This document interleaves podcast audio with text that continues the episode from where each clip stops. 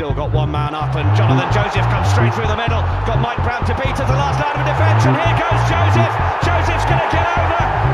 Watson goes on the outside. Oh, Watson goes magnificently on the outside. Hello and welcome to the Bath Rugby Plug, the rugby podcast by the fans for the fans, plugging the boys in blue, black, and white. My name is Gabriel, and I'm joined as ever by my good friends and fellow Bath fans, Tom and Charlie. Charlie, the streak is over. Bath defeat, um, but you're back on. Still, Yeah, all, all good things must come to an end, Gabriel. Um, and I guess my luck's run out on this one. The uh, yeah, the, the the fairy dust has certainly run out. But hey, uh, it, it was it was a spirited performance, and uh, I'm looking forward to talking about it. Um, I'm sure we got lots lots to talk about. Mm, yeah, 1638 defeat to Exeter Chiefs, Tom. But yeah, I feel like there's a little bit of optimism about it, despite the fact that's our biggest defeat to Exeter ever at the Rec. Explain that to me. Yeah, I think you're right. I think um, a lot of the narrative and you know a lot of the chat coming out of the media has been, like you say, um, largest defeat at the Rec. But I actually, you know, came out of it feeling pretty positive for a number of reasons. You know, it's easy to forget that we were actually ahead on points um, at the hour mark, and then it just unravelled a little bit in the in the final bit of the match. But I think plenty to take away um, from that game. Um, and you know, as we look ahead, as we mentioned last week, to some potentially easier fixtures. You know, Newcastle away always a tough game, but then Worcester at home, London Irish away, um, and Leicester um, at home after that. So some some potential for to, to you know spring a few wins together, Charlie, and you can take credit for those as well. Oh, of course, of course. I mean, it's uh, it's the big one up next though. Newcastle. Um, uh, Gabriel and I have got have got money on that one. So who will I be supporting? I don't know. what was the bet? Remind me what it was again. Yeah, it was after after the first after the first round of defeat to Newcastle. I was I was quite impressed with Newcastle performance and ended up putting a uh, putting a bit of money on uh, with Gabriel for Newcastle to finish seventh or above. They're currently sat in seventh, so I can offer you a cash out if you want, Gabriel, but you won't get your full money back. No way am I taking that cash out. I feel like my money is sitting, sitting quite pretty on Newcastle. Yeah, I wasn't as impressed. Well, and, mate, um, talking about your bets. Um, what was it? Don't. yeah, we, Cheltenham next week. not one we want to get into on uh, on the podcast, but um, Warren Gatland in the stands, um, Yeah. watching on uh, an incredible try uh, from from our man Ruaridh McConnochie. Um, believe you've got an open play for McConnochie to be um, either on the plane to South, South Africa or on the bus to wherever in the UK. So that probably did that uh, a few favours as well. Yeah, I mean, we don't want to go too far down this rabbit hole, but me and Charlie are both on Roy McConnochie at uh, quite a large price to make the Lions tour. And it did slash in price spectacularly towards the end of last season. But yeah, I'm not sure we'd be getting much for our cash out at this point. Maybe we should have had the bet on Sam Simmonds, but uh, yeah, we'll, Well, I certainly won't, Gabe, because I drunkenly cashed out the bet. Um, just I, I, I got I got my tenner back, uh, whatever it was, twenty to one, and it shortened down. I could I could have cashed out for about hundred quid, left it. He, he didn't make the autumn the autumn international squads, and I ended up um, ended up drunkenly cashing out the wrong bet. So uh, yeah, I'm certainly not not going to be taking home any money, even if he does make the tour or not.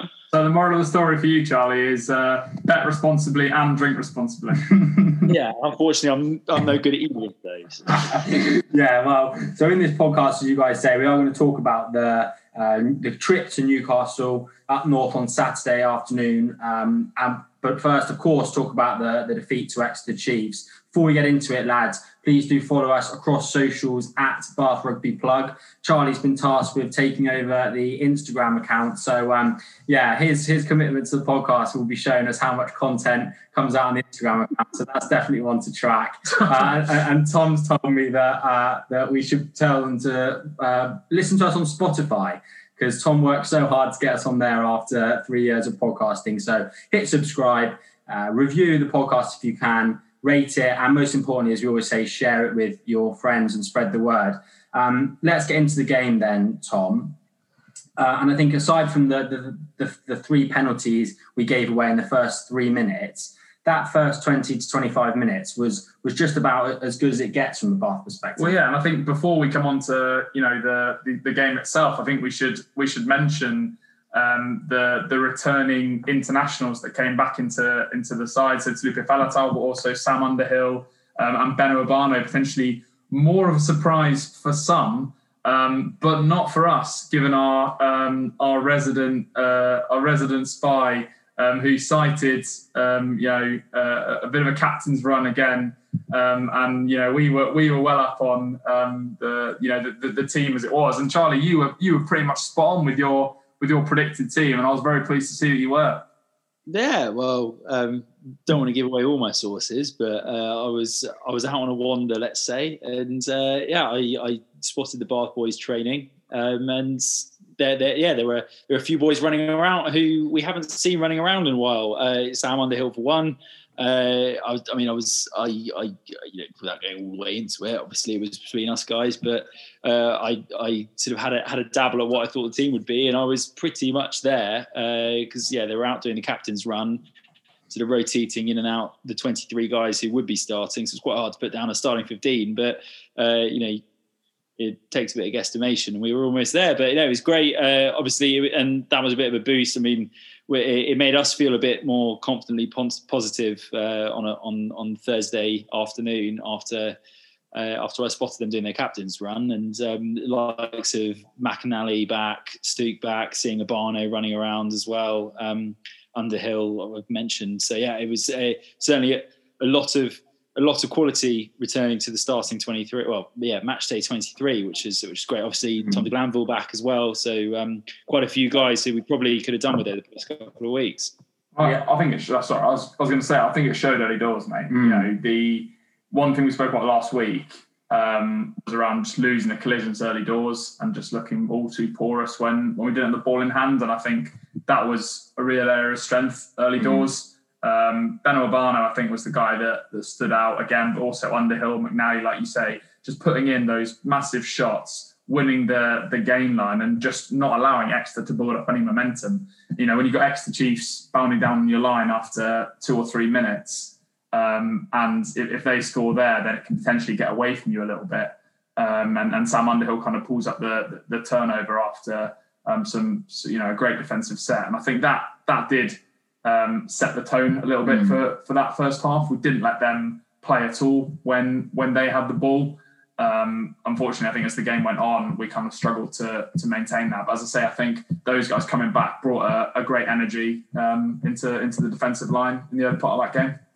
Yeah, I, I think we didn't want to. We went to bury that, um, Charlie, a little bit deeper in the podcast. When when the Bath guys listening, uh, hopefully have turned off, so they're not looking out for some weirdo with his uh, with his binoculars out.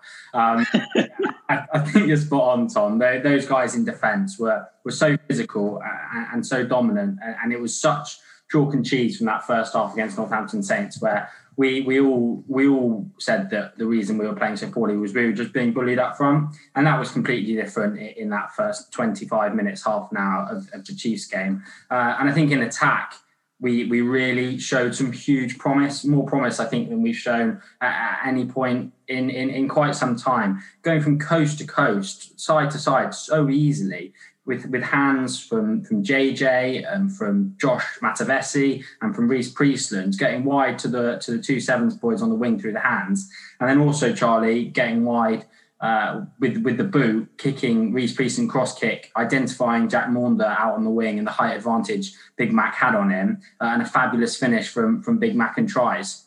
Yeah, well, look, Roy McConnochie did a fantastic job at finishing that try. It was a spectacular finish sort of inch perfect, knew exactly where the line was, took it without any sort of fumble or anything, right above his head. It, yeah, it was, it was brilliant. But I mean, there was there is uh, Zach Mercer kind of almost screaming for it to come out wide because he, he'd identified it as well. I mean, that sort of comes comes together. We've heard a lot over the past couple of weeks. There's a sort of uh, disparity in trust between the backs and forwards, which really didn't seem the case on the weekend. Mm. Uh, and it was great to see that. I mean, you mentioned a couple of uh, the guys that come back in. I really thought that Beno Obano brought a lot going forward uh, and Faletau as well. I mean, they, like, two international guys really showed their class. Like, uh, I mean, he, even in the build up to that crossfield kick, Obano was uh, was was taking the ball to the line and sort of gave that little inside pass to uh, to Josh McNally, who just made serious yards up the field. And without that, because that sort of that sort of phase going in and you know, providing us with you know such go forward ball. I mean, arguably you don't then set set yourself up for a crossfield kick from forty meters out. That's what you need as well. Like, how often have we have we spoken about this Bath team just slinging the ball out wide and then just being really easy to just drift across and defend? I think that having those hard runners back, like you said, Charlie, I think having those hard runners taking the ball um, and offloading and, and looking really comfortable with ball in hand just earns you that right to to go wide and gives you that space mm. that that you need. And you know, I think well, two points. I think Josh McNally threw an unbelievable uh, 30 meter fizzing ball off his off his left hand left hand side to Zach Mercer. brilliant pass. Like the long passing in that in that early phase of the game was brilliant. Mm. Um, and he that must have reminded him of his days uh, um, playing in playing in the Fiji fly half shirt. I would have thought um, very mm. loose and fast, but also gone. I mean, sorry, you mean Josh Matavesi. You did sorry, say, you Josh, say Josh McNally. McNally, I was trying to. Yeah, yeah. very much Josh Matavesi. I was thinking, did he? How did I miss that? that must have been dreaming. or Josh McNally dreaming. But yeah, yeah those um, hands were fantastic. It was. Oh, it was reminiscent to me of almost like 2015, really. We saw, I think, for the first time in a long time, uh, like invigorated Jonathan Joseph, mm. who looked sharp, looked to be beating defenders, and was given those those passes that that that we know and that we know he can. So yeah, brilliant to see those guys uh, finally. I think you know show a bit of promise, but I think it's all predicated um, up front and, and having mm. that dominance that we did. Well, I think sorry, Charlie, before you come back in, I think Jonathan Joseph spurred on by the outside break his his younger brother, eighteen year old Will Joseph, made on on Friday night for London Irish against Northampton Saints. Extremely reminiscent of a, of a young Jonathan Joseph, and I, and I think yeah, two points you guys have made. I think Ben Obano was was huge. We've all mentioned there now, and I think he, he he's taken stuff that that Kyle Sinckler does for England, and he started to put it into his own game. Sinckler takes that ball uh, in first receiver um, for England so well, so effectively, and distributes. Always finds the right pass, and, and Obano did pass it probably forward um, to McNally to make that that that that go through. And I think Faletau, Charlie, who you mentioned, I thought he was playing on the left wing. Yeah, it was, it was always on, on the left wing, and he's so. I think he did as well. Yeah, yeah, he does like uh, Six Nations next week. I don't fancy any grunt. I'll just stand out here. but yeah, he, he's so balanced. Like you, you, you go, he kind of stumbles occasionally in like trips, but he regains his balance and gets the offload away so well. Yeah, fantastic performance from from all those guys, and a great try by by Big Mac and tries um, to put us. I think that was to put us seven 0 up, and, and we went thirteen 0 up on on twenty seven minutes. Ten 0 I think. Yeah. Yeah. So this this was a hugely dominant period, Charlie. Uh, I think I was thinking that that thirteen 0 maybe a didn't justify how dominant we'd been, and b I was worried that eventually we hadn't built a big enough lead to to survive the comeback and we needed, by the looks of things, forty points. yeah, no, look, like oh, it's it, it, it, was tricky. Like it was it was it was a fantastic opening period, but it, we've seen it certainly right at the start of the season against um, against well Newcastle comes to mind in that respect that ironically we almost lost the game in the first 20 30 minutes because mm. as as you, as you just said, Gabriel, like we are only 13 points ahead, and it only took two two moments for Exeter to get back into the game. And like really, we should have been we, the amount of possession we had, and there was there were several breaks that were made that that we didn't convert into points at all, or there mm. was there's a a knock on. I'm it's, it's sort of tricky. I'm not, I'm not quite sure how we want to structure this, whether we just work through it chronologically or, or if Tom, you've, you've had a moment to, to, uh, to sort of piece kind of key moments together like you did last yeah, week. But, yeah. um, it almost felt like we should have been, you know, 20, 25 points ahead. Mm. So it doesn't, it doesn't allow them to play that sort of percentage rugby to get back into the game. They, I mean, they were able to still play quite conservatively. I mean, Exeter are a team that want to go for the corner and actually turn down points as, as they did on uh, two occasions to get themselves back into the game. But uh, it, it, it, just felt like we needed we needed to be more clinical in in when we had our chances, and we weren't able to do that. I mean, there's a couple of reasons for it, which I'm sure we'll discuss, but um, I'm not sure quite how we want to go about it. well, I guess first question: Do you? It's something we've we've spoken about before. Um, you know, Rhys Priestland's such a banker. You know, um, you know the 36 kicks in a row. I think he's up to now. Um, but but but do you think when a team when you know you're playing a team like Exeter who will forego those three points and kicks the corner every time, do you think the Bath tactic needed to to change a little bit? G, would you like to mm. have hmm. seen? Um, would you like to have seen Bath kicking to the corner in that first half and try and get that lead that you guys are talking about that, that, that was so important to, to, to kind of stay ahead?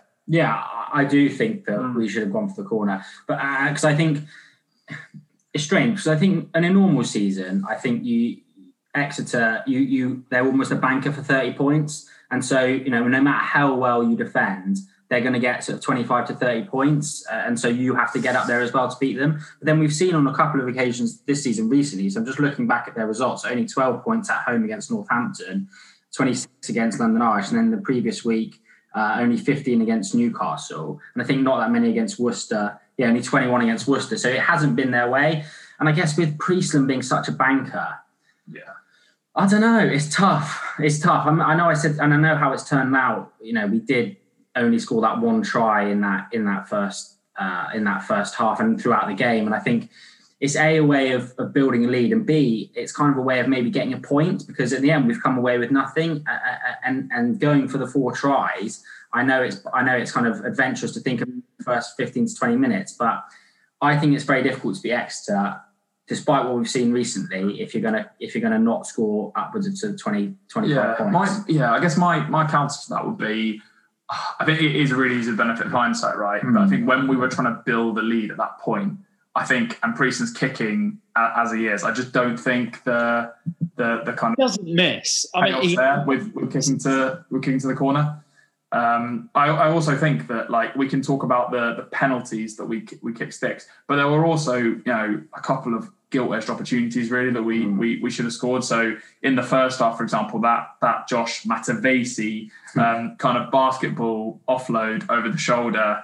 Um, um, and that, caused the break, and and and you know there, there, could have been a try down that that right wing quite easily, and then early doors in the second half, two kind of you know key chances really with the Faletau chip and chase down the mm-hmm. down the mm. left wing where you said he was occupying most of the game, G, um, and also the Will Muir break when he just again didn't quite look up, carrying the ball in one hand and, and giving it, and you just think if we can be a little bit more clinical in really only one of those chances, then suddenly we're up to 20 points, mm. and you know almost in the reverse to, to last week when we were trying to stay ahead.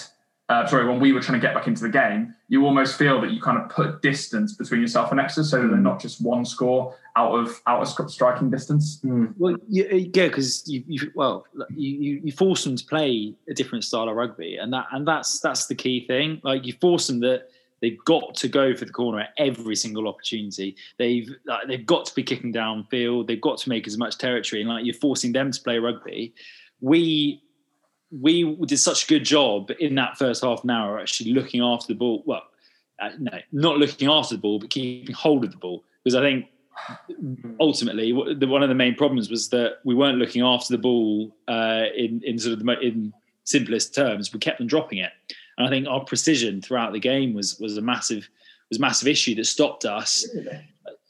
So just like skipping ahead, I suppose, to the second. Well, I thought the handling was brilliant. I, well, I, it, I remember it, a, drop ball. Well, well look, it, it, it, wasn't. It wasn't. I mean, we were throwing the ball around excellently. It was it was a perfectly dry day, which, I mean, look, it's a perfectly dry day that infuriated me a little bit because it seems like we've had to wait for like excellent weather for us to start throwing the ball around when really we've proven even in games gone by, like against Gloucester, like when we started chucking the ball around, there was some fantastic rugby, and that was on a wet Friday night. Whereas now it seems that for the game plan to be to chuck the ball around and actually try to play some rugby, which showed to like which brought so much benefit. We've got such an such an attacking team that once we threw the ball around, we, we like we we're making ground we, we, we were scoring points, we were scoring tries. We looked electric. We, we, we were talking amongst ourselves. We couldn't believe where this sort of rugby had come from. We were seeing we were seeing set piece moves. I mean, I was hmm. I was amazed. That's all I've been asking for all week. I mean, some of them were just a little dummy switch pop, but you know, it was still some attacking moves, and I, and it, that's what I was I was so happy to see. There was so much intent around the Bath team, but when we actually made some of these breaks, like that Tom de Glanville break in the first half, after after again a beautiful Josh Matavesi offload, de Glanville breaks, but then he spills the ball in contact. Like Will Muir makes a fantastic break, spills the ball in contact, and uh, like again second half.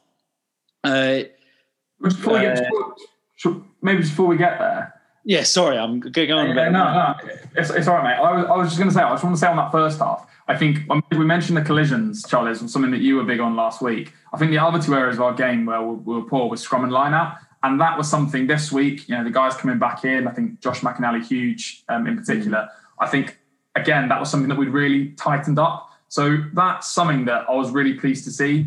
Um, putting the result aside and, and putting yeah putting the scoreline aside, that's something I was really pleased to see. You know, clearly those areas have been identified as as weak there was a change in personnel. Obano came back. Henry Thomas came back in for Christian Judge, and I thought did a did a decent job in, in, in the scrum as well. So it's pleasing to see that we're becoming a little bit more um, adaptable. We're we're identifying the the errors in the game week like in, in, in the space of a week, and we're mm. solving them against you know arguably the top opposition in in the league. So we'll just make that point. Yeah, we're solving them by bringing back our best players like Obano and McNally and Dunn are so, key to that scrum and line out, and that's why it's better. And we'll come on to the the, the impact mm. or or um, you know no impact that the, the, bench had in, in, in, the second half. But we're, we're not solving them, I don't think, by improvement of, of the players that are, are, causing the issues on the week. We're we're solving them by being fortunate enough due to England releasing players and players coming back from injury to, to have more weight yeah.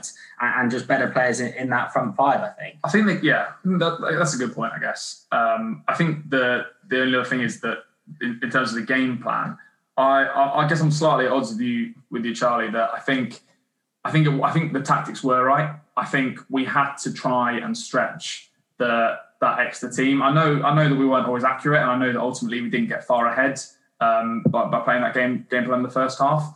Um, but I think we identified, you know, trying to play wide as a as a mm. key part of the game plan. The other thing that Stuart Hooper said during the interview, which I thought was, um, you know, for a change, a really interesting nugget, was that they had picked the the wingers on the basis of you know how well they they'd compete in you know in the air against the Exeter the Exeter back three. You know, there, there might have been some raised eyebrows when Will Muir was picked ahead of Rokoduguni and and Big Joe as well.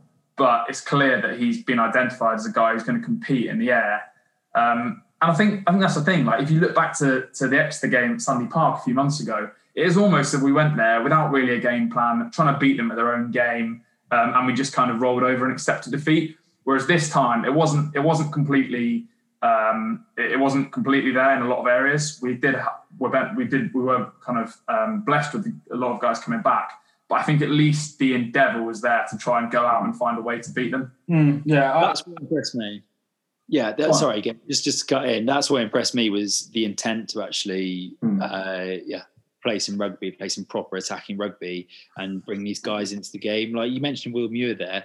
Like no doubt he was selected. He's averaging he's averaging nine meters per carry.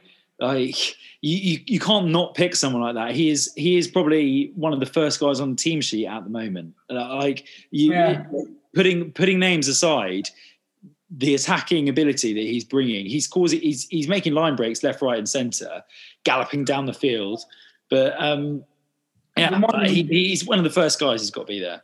Yeah, Tom, uh, you brought this up when we were watching the game, and I'm, I, I don't want to steal it from you, but I'm going to. Remind me so much of, of a young Jonny May like fantastic, quick, sideways running, making breaks, like elusive, but kind of when it like just also a little bit inaccurate. When he makes the break, he, he's kind of all arms and legs, and he doesn't necessarily have that. I don't know Dexterity. Yeah, the de- yeah, exactly. Yeah, to, to, to when he gets makes the break to then make the right decision and to hold on to the ball. And I don't know, I don't know if it's as simple to suggest as we were talking about. Tom is like in sevens, if you make that break, you score. Whereas I don't know, yeah. in 15s you make that break, and then there's often a fullback, a scrum half, a scramble, uh, actually a scramble defence. Exactly. Yeah. Who who, and then you've got to make that key decision whether to to, to pass, to kick, or to, to try and beat the guy. And I think on a couple of occasions we've seen he, he's not made that right decision. But but you're right, Charlie. When he gets the ball, it's it's electric. He's so quick and like he's kind of so gangly. It's we, we've said about Phoebe and Friends, but yeah, Jonny May probably the more accurate rugby comparison. I think. Well, um, I think to complete the comparison, it'll be interesting to see um, what he'll what he'll do uh, packing down at flanker when we have our, our next crisis in that department. yeah. Yeah. So just just quickly, I mean, I'll try and put perhaps a little bit of structure into this. I'm probably guilty of the most than just uh, just trying, than trying to read through all of my notes in one go. But some of the key points I took away were uh, sort of the uh, the lack of precision in the second half and the execution is one, which we sort of touched upon. Sorry, the, mate, we kind of we kind, uh, of lost, kind of lost you there a bit. Oh, sorry, sorry. No, I was saying. Um, so, what the keynotes I I, I picked out were uh, second half precision, kind of accuracy, clinicality is mm. one. Our uh, our selection policy on on the bench and sort of not having any, uh, sort of, for want of a better word, game changers to come on. Uh, our exit strategy, mm. um, and uh, well, uh, and yeah, I was I was going to say sort of the first, well, it, you know, internationals, and I guess the first half of not being able to finish off the game. But so there, there, there are a few points that perhaps we could mm. we well, could talk our way through. Yeah, let's get into the second half uh, and uh, kind of where it all capitulated uh, in a second, Charlie. But I think, yeah, so Exeter came back in the in the last 10 minutes of that first half uh, and made it 13-12 at half time. You know, a try from O'Flaherty and a try for Sam Simmonds And this is the Bath Rugby plug. And so I'm going to keep this brief. Oh, I know but Can we please calm down about Sam Simmonds? Uh, I was listening to Lawrence Dallaglio speak. And but don't you know, do that then. Don't, well, don't listen to Lawrence Dallaglio. I can't not listen to Lawrence Dallaglio and BT don't provide me with an option oh, of no commentary. So, please, BT, give me the no commentary. But I'm listening to Lawrence Dallaglio because I'm forced to. And he's saying he's he's saying that he's the best number eight in Europe. Like, okay, he scored a, a, good, a try, a, a good try, and made I think one good or two good picks off the base. Apart from that, in that game, he's completely anonymous. He does absolutely nothing in defence. I don't see him at the breakdown at all. And he scores that one try, and they go, "Oh, Sam Simmonds, 13 tries, 11 games. How is Eddie not picking him?" Well, he's actually watching the games. He's not just seeing 13 tries in 11 games. Can we just calm down about Sam Simmonds? put in a performance for 80 minutes around the park, like you see from Taulupe Faletau in international games, and then we'll start talking about you. Don't pick and go from a meter, crash over, and Lawrence Dallaglio go on a spiel about you. Uh, um, um, you're preaching the, con- the converted here, G. Like, you know, I my blood pressure, um, you know, gets up a lot whenever I hear those kind of. Ultimately, G, it's BT narrative. They they set it out in the build up apparently Exeter are having a crisis. No one's saying Exeter was having a crisis. BT were just saying that people were saying Exeter were having a crisis. And then it means that when they win, they can then be like, oh, what crisis? It never existed. It's a complete faux pas. So, yeah, it, the, the, the, coverage was, yeah, I, I, I, thought poor again. Anyway, let, us go on to Bath. Because um, I, think, I think, Charlie, you picked out, um, you, you, picked out a, a few good points there. I think maybe the main one we should come on to because I think it's a it's a really interesting to contrast this to last week was the impact of the bench. Um, you know, we we did bring guys on pretty early in the second half with with Underhill and McNally obviously coming back from injury. I think there was a you know element of you know have they started to fade? Are they are they completely back to, to full fitness? And and sadly, as you said, I think Miles Reid aside, who always kind of brings some some energy and, and something to what he does, I think our, our front row really didn't add any impetus at all. Um, you know, it, it, it, you know, we started going backwards pretty quickly. We we started to fade defensively and just lose that energy um, in the in the collision. And then you look on on, on the Exeter side, for example, mm. and they're bringing on some so, you know some genuine freshness and, and physicality. Ben Moon and, and Thomas Francis at prop, you know, both I thought did did a good job and kind of um, kind of you know turn the tide even mm. more to more to Exeter. So um, wow. yeah, it, impacts the bench disappointing on that. The, the scrum half Townsend was, was, he was probably the best player on the pitch in my book. If Lawrence Dallaglio needs needs my insight, he, he really brought some energy and was fantastic in creating two or three of their late tries, which which really took the game away from from Bath. He was fantastic, and Kirsten, the the back rower who came on for you was on 50 minutes. He he was huge, and you're right, Tom. Judge on 50, Big Joe on 61, Walker on 62, but Artie on 68, and TN on 70 minutes and no impact at all. No impact at all. A, a, real worrying lack of depth, Charlie, from from from particularly the forwards coming off the bench.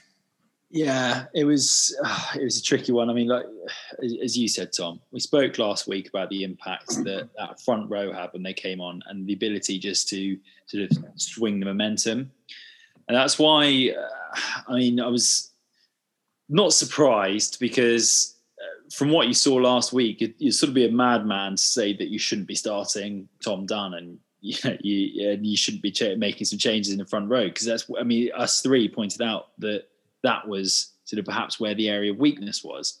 But it is it is tricky in how you spread our, our talent and impact across the 23 because uh, like Bath have done so many times this season, we've got ahead early on, but we've not been able to keep that momentum going. And if we haven't got someone who can who can come on and make you know make an impact and and kick the team on, then it's especially against a team like Exeter, as you just pointed out, what, what are you supposed to do? I probably would have had Underhill on on the bench, especially a guy coming back from injury, because if it's if you need someone to come on and bring you some physicality, there there aren't many better people out there than Sam Underhill to come and you know smash some people back, turn some momentum, and and Miles Reid's been doing such a good job for us all season. He's he's he's up there. He's like the third highest tackler in in, in the whole in the whole league.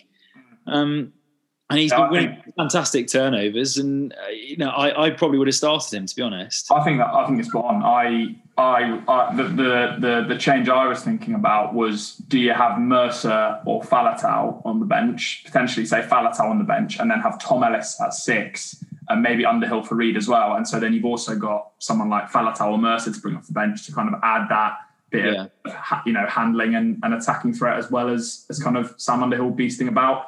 and I think what, what you're saying, I was thinking about it in the week, it's such a really interesting point for Bath because I think that psychologically speaking, when you look at the last season or so of, of this team, I think we are better chasing a game than we are trying to stay ahead in mm. a game. You look at some of the best results we've had, the, the win away against Sale when we came back from behind to win that, the win against Gloucester when we came back from like a 20 point deficit um, to win that game, and then the, the Saints game last week when we found a way to to claw our way back into the game. Whereas how many times have we been ahead and just not been able to to close it out? So yeah, I'm I'm I'm sort of I'm coming, coming around to your way of thinking. To be fair. Well, yeah. When when you put it like that, Tom, you say all the games we won this season, they come from behind. All the games we lost this season, we've been ahead by about 16 yeah. points after the first 16 minutes. Uh, yeah, I, I don't know. I, I, think maybe that's true, but I think you've still got to pick your your best 15, particularly against Exeter. If we start, so I think that I think you can do what you want with the back row. We didn't lose the game because of the impact Miles Reid had on the game. He was great, and yeah, we lost a bit with Underhill, but I think Underhill probably would have naturally tired, and I think Reid had had a good impact, and obviously Faletau and Mercer played the eighty. We lost. Well, we didn't lose the game exclusively, but the impact from the from the front row is is non-existent. And and if you had started them, we would have if, see what Northampton Saints did, uh, did to us when we started with that team. We'd be forty points down Mm. before we knew it against Exeter. And then there's there's no chance that we swing that with, with bringing Obano and, and Dunn and, and whoever, Thomas off the bench. So we really need to, to highlight, well, we really need to improve that area. And I think maybe we will see uh, du Toit. Is it du Toit, the. South African hooker who we signed? Uh, he's been training now for probably two or three weeks. I imagine he'll come into the fray at some point. Uh, and maybe so. So the young props in in Kieran Verdon and Will Vaughan. Uh, I mean, maybe worth a go because the impact we're getting at the moment from from Judge and that Batty, and I, I really don't think it's good. It's enough. a fine line, though, isn't it? Bringing those guys mm, in when Scrum's not working, yeah, that's potentially not career destroying, but it could really, really knock knock your confidence. Yeah, I, not, not having not having Will Stuart and not having Lewis Boyce. Lewis Boyce is a great impact player yeah. off the bench. Will Stuart is uh, an absolute dynamo. We, we all know that he is by far and away the best tight at the club. Mm. Um, and so have, not having him and not having Lewis Boyce is is massive. Um, when you know Exeter have got four international props um, in the in yeah. the 23. That Boyce injury is huge, actually, hasn't it? Kind of slipped under the radar, but he he was he was really improving towards the back end of last season, really improving as a young Lou said, and I think that injury's really kind of cost us. Yeah, impact from the bench undoubtedly a huge um, a huge reason why it did unravel so spectacularly. And I think as well, Charlie, just unable to to exit and, and get out of our half in that final 20 really eventually yeah. cost us with, with Exeter running in sort of four late tries. Yeah, I mean, the sort of throughout the game, there were a couple of moments where I thought the exit strategy was either it was either poor decision making or poorly executed. Um, I thought a few, a few, times. I mean, more more so in the second half. I thought that uh, credit had to go to Exeter's line speed because they were they were putting a lot of pressure on us. I mean, there was I sort of very briefly mentioned them, but not in much detail. The there was the the Zach Mercer pick and go from the back of the scrum um, after about sixty odd minutes, where he sort of picked and went blinds, uh, and we, we hadn't had much of the ball in that second half, and and uh, it, it, was it was sort of really important that we tried. We had a kind of a, a decent attacking set of phases uh, to sort of you know swing swing swing momentum. Mercer picks and goes from the back of that scrum, gets isolated, and the ball gets turned over, and it's, it's, it's sort of gone after one phase, mm. and then hmm. again, sort of ten minutes later, after a, an onslaught of of of, uh, of Exeter attack, we again another sort of scrum on the halfway line, pass down the line, and Joseph receives man and ball in Ian Whitten, who uh, who forces him to knock the ball on. And again, it's sort of off first phase.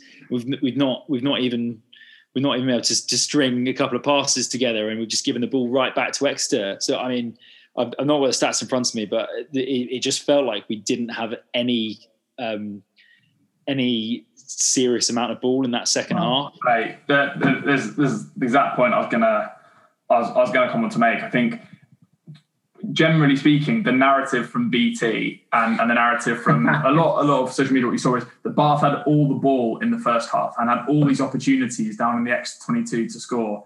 And the, you know, we played the the kind of um, you know all the highlights are of, are of Bath because um, you know we we played great rugby in that first half. But Exeter had the lion's share, sixty percent of possession, sixty percent territory in that first half. We had to make far more tackles, almost double the number of tackles um, as Exeter in that first half, despite what the you know what the overall impression of that half was, and that really tires you out. Um, and I think that I said to you at half time, I think the uh, it started to feel like we'd almost punched ourselves out a bit. And, I, and you know psychologically we were only one point ahead going to half time. Mm. Then when we came out into the second half, we faded. Our bench didn't have any any impact. They brought on fresh legs who who did a great job, and they just completely starved us of of, of all ball. We had we had 25% territory, 25% possession, and 30% territory in that second half. Um, and and you know that makes it pretty difficult to to hang on to a to a one point lead. Mm-hmm. And I, I, do think that the final point I want to make is uh, I do think we were the less fit team on the day mm-hmm. as well. I think Exeter um, throughout the 80 minutes, as they do against so many teams, they know that you know teams can start fast against them, but they know that down the stretch and then full 80 minutes, they're probably going to be fitter. They're probably going to be winning the collisions at the end of the game, um, and and and that's that's how it proved to be. Um, and I think you know, we, can, talk about stuff that happened in the game, but I think ultimately towards the end they were much fresher, much fitter, and and and, and looked much stronger as well, and that's why they ran in those tries. Mm. No, I'd agree. I mean, and I would say in a large in, in, in a large way, the the scoreline didn't reflect the game. I mean, they, they ran out 14 points in the last four minutes. So, uh, yeah, as, as, you said at the beginning of the game, uh, beginning of this pod, Gabriel, that that yeah, I mean, lots of lots of the talk was about it being Exeter's biggest ever win at the Rec, and so on and so forth. But uh, yeah, it, it, did, it didn't really reflect the, reflect the performance, and there, there, were certainly a lot of positives to take mm. away. And I'm not I'm not feeling as down in the dumps. Uh, I, I, wasn't feeling that down in the dumps at all, to be honest. After after the game, so I thought there was there was uh, a lot to be happy about. But perhaps you can tell me, as our resident scrum half, as we say. Um, as I said. uh, I, mean, I did play scrum half before the lockdown came in. Uh, yeah, you did. I doubt you'd be playing there afterwards looking at that. yeah. What about props can sit bar? anyway, unfortunately, well, unfortunately or fortunately, this isn't a visual podcast. Um, uh, so you don't have to see Gabriel's waistline. But perhaps you could tell me, uh, as as uh, as our resident scrum half, Yeah. I, I always baffles me um, in terms of exit strategy. Mm. Why would you pass back to the 10, uh, as in the fly halves, but where you, where you pass back, you know, 15, 20, uh, yeah, 15, 20 meters for it just to be kicked when you know, nowadays, but especially with the sort of caterpillar ruck, sort of uh, you know accepted, it gives you plenty of time. You're not likely to be charged down. Why would you not kick it uh, uh from a box kick to, clear your lines in your in your in your 22? I mean, early on, for example, we sort of allowed Exeter back into the game for their second try. We turned the ball over at, over at a line out. Uh, we've got it uh, in our own 22 and I was thinking, Ben Spencer, he's, he's got a reasonable angle. I mean, I, I, get it why he might pass it back to the 10 to get a better angle on the kick, but at a reasonable angle, and he decides to pass it back into a very shallow dead mm. ball area to Rhys Priestland that puts so much pressure on him, and he's unable to clear. He's, he's unable to clear us out of the 22. And that that's not necessarily Priestland's fault. I'm not blaming that on Priestland. I, I, it's sort of the, the decision to put your 10 under pressure to make a poor kick when you know, scrum halves these days seem to have so much time for a box kick. You know, mm. tell me why we're, we're not trying to exit it that way. I think you see most teams, don't you, doing with the scrum half. But I, I do think that we have seen in previous games, and, and certainly last season, uh, we saw Priestland was striking it so cleanly that, that, it was an advantage to go back to him. And yeah, on that occasion and on other occasions, it hasn't worked. But I think they've almost taken the decision that because he's kicking, he's kicking so well, not just uh, uh, at, obviously a goal, 36 in a row, but he's kicking so well out of hand. And there were times last season when we would pass it back and he would just get much more ground than what the scrum half would have. But I agree in that instance with the small in goal area, it just put way too much pressure on him. I think on that occasion he should have box kicked. I think if Priestland can give himself, even if Priestland gives himself a 20 metre kind of handicap against the scrum half, the way he's striking it, I genuinely think it's not a bad tactic to go back to him. He's really he's really striking it well. So yeah, it is tricky. I I, I, hmm. I do appreciate you know why you might pass it back. Um, it, it, was so there was obviously that one you're talking about as well was the left footer for the, the, wrong side for for the left footer Spencer. He would have had to kind of hook it back across his body into the stand, which obviously would you take off some distance in there. Yeah. But yeah, I, I, agree. I think case by case with those goal areas, I do think that that potentially he, he could have boxed. Yeah, you do you do remove the advantage of him striking it so well when he's so rushed. Yeah, he's got players players bearing down on him. Yeah, uh, that, that's that's part of it because the dead ball area, the Rec, is, mm. is yeah. so small. I mean, it's, yeah. it's it's it's four or five meters max, whereas you've got some that are you know 10 meters deep, which does make more sense in that situation. But yeah, I, I, I, I, I, I wouldn't necessarily say it was just that one moment. I did feel mm. like the exit strategy, there were a couple of times, and that's one that really springs to mind. There were a couple of times yeah. throughout the game that I thought, you know, perhaps we, we should have just cleared our lines then. Um, yeah, I think I think in in the second half there, like, we made two errors that cost two tries. So basic errors. So so the JJ drop that you mentioned, Charlie, where he gets man and ball from Whitten, and from a line out where we have the ball uh, on our 22, and we drop that line out. And then they have a scrum and they score sort of five or six phases later. And then once you make those small errors against Exeter Chiefs, when they're in that sort of clinical form, it's game over and you just can't afford them. And I think once they got ahead, once they'd gotten sort of eight, eight points ahead or whatever they were, then we began to chase the game and we were playing rugby inside our own 22, inside our own half, which we wouldn't dream of doing. Bath don't do that anyway, but particularly not against Exeter. Um, and, and, once we did that with Chudley and with Tian on, they were obviously trying to chase it with fresh legs, and, and then it really spiraled out of control. Uh, and yeah, the scoreline didn't reflect it. Do you think we're, do you think, do you think we're being one more thing? Because I know we've talked about this time, but do you think we're being too kind?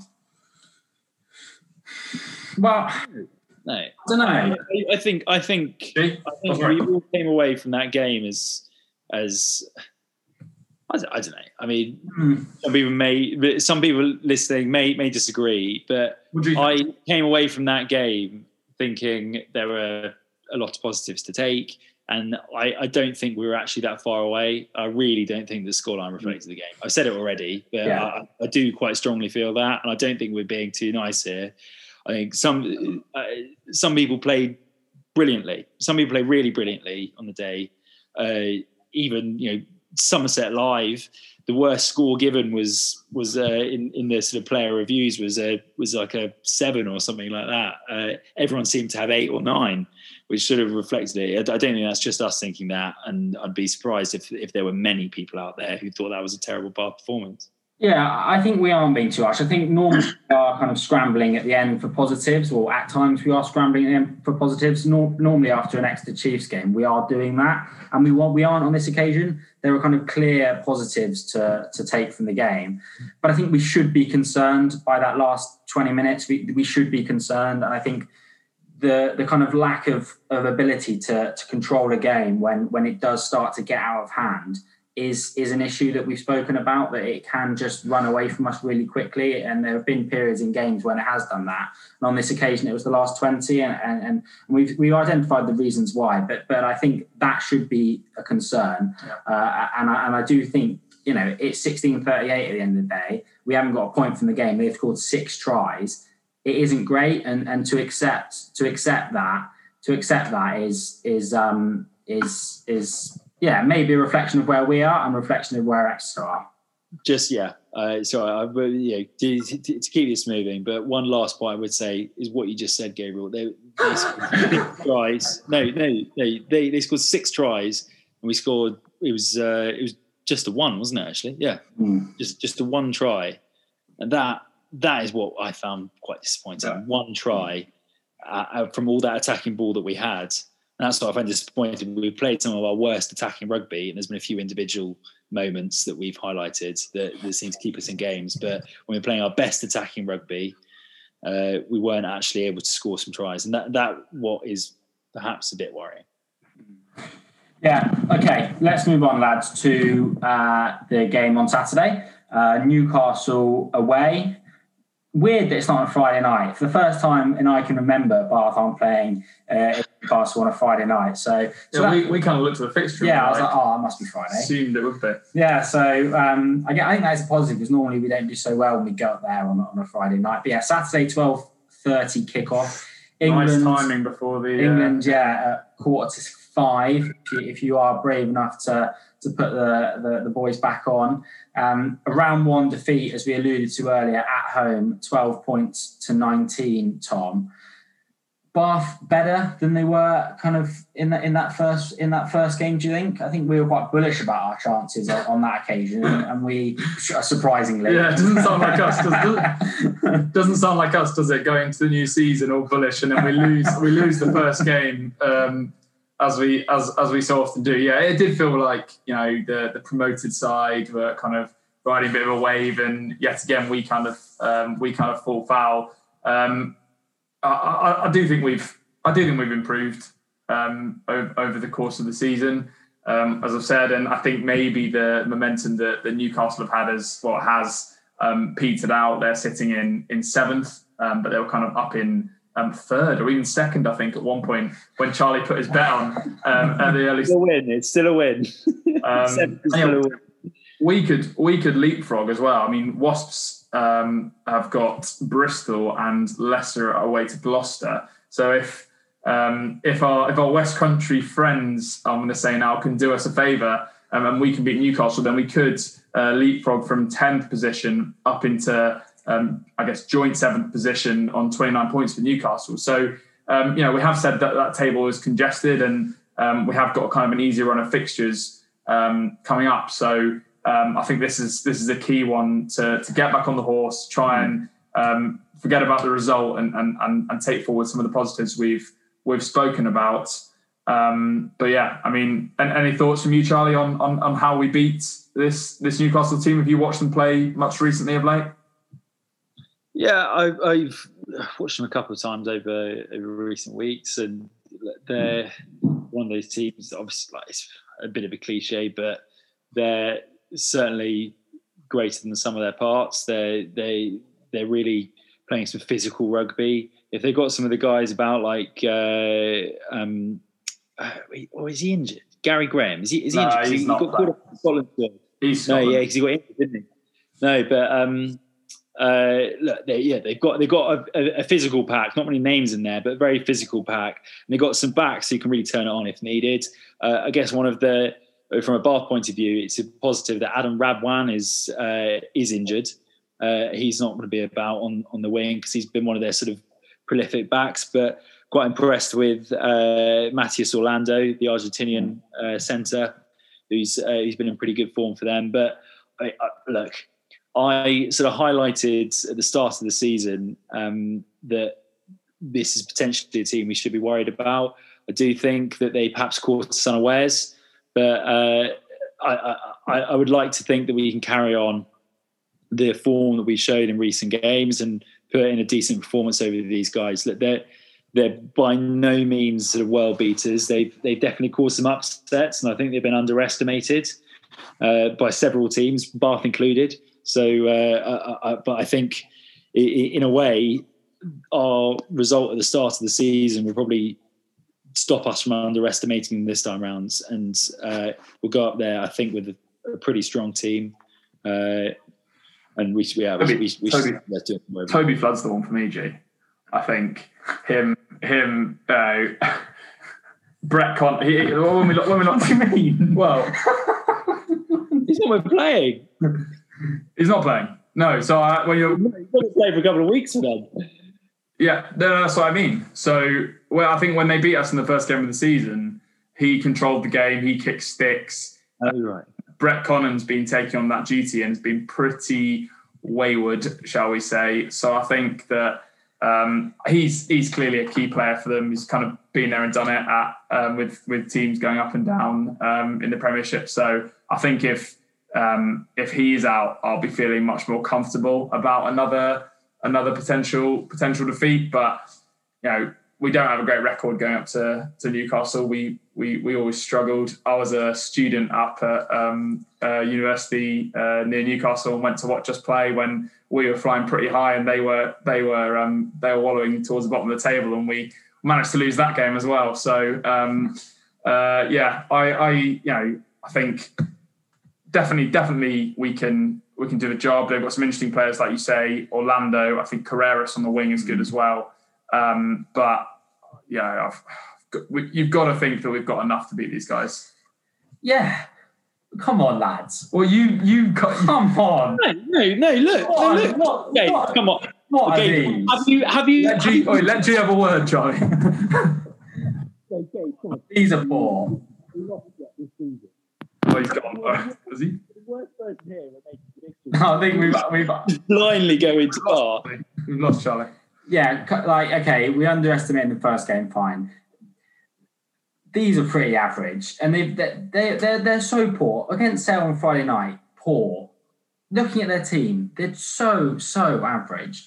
If we don't go up there on, on the on an artificial pitch, and I, actually I will just say one point I didn't make about the the, the Chiefs game. Credit to the pitch because it was a great game of rugby, and that that newly laid pitch. I'm not I'm not even joking. That newly laid pitch allowed for that great game of rugby. So credit to that. And on the artificial, um, wingers flying, De Glanville, JJ, Ben Spencer, I, I, can't see us getting beaten by by Newcastle. And we, we kind of alluded to we alluded to um, me and Charlie's gambling issues at the start of the podcast. but the bookies can't pick them. It's it's it's it's it's um it's level on the handicap. And yeah, if I'm giving any piece of advice, then then then stick with Bath on that one. I, I, I'm feeling very confident about this. Play wide, build on that attacking game bring these guys. Yeah, we will lose likely Faletau for sure, and probably Underhill and Obano, but still we'll have physicality in the pack with Ellis probably coming back in.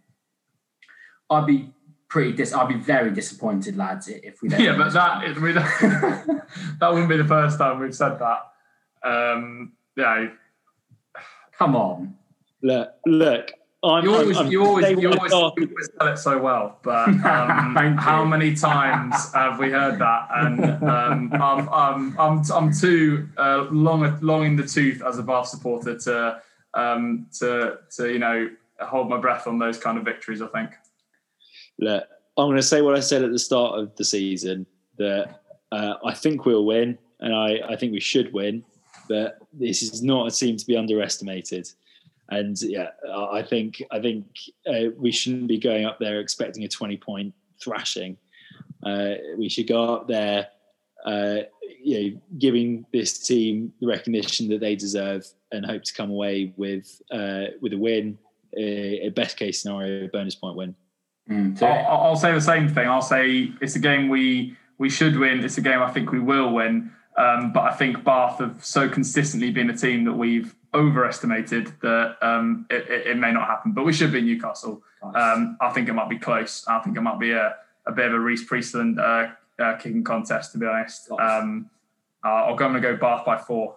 So busy on that fence, lads. Come on, Bath by Bath by 15 in, in a.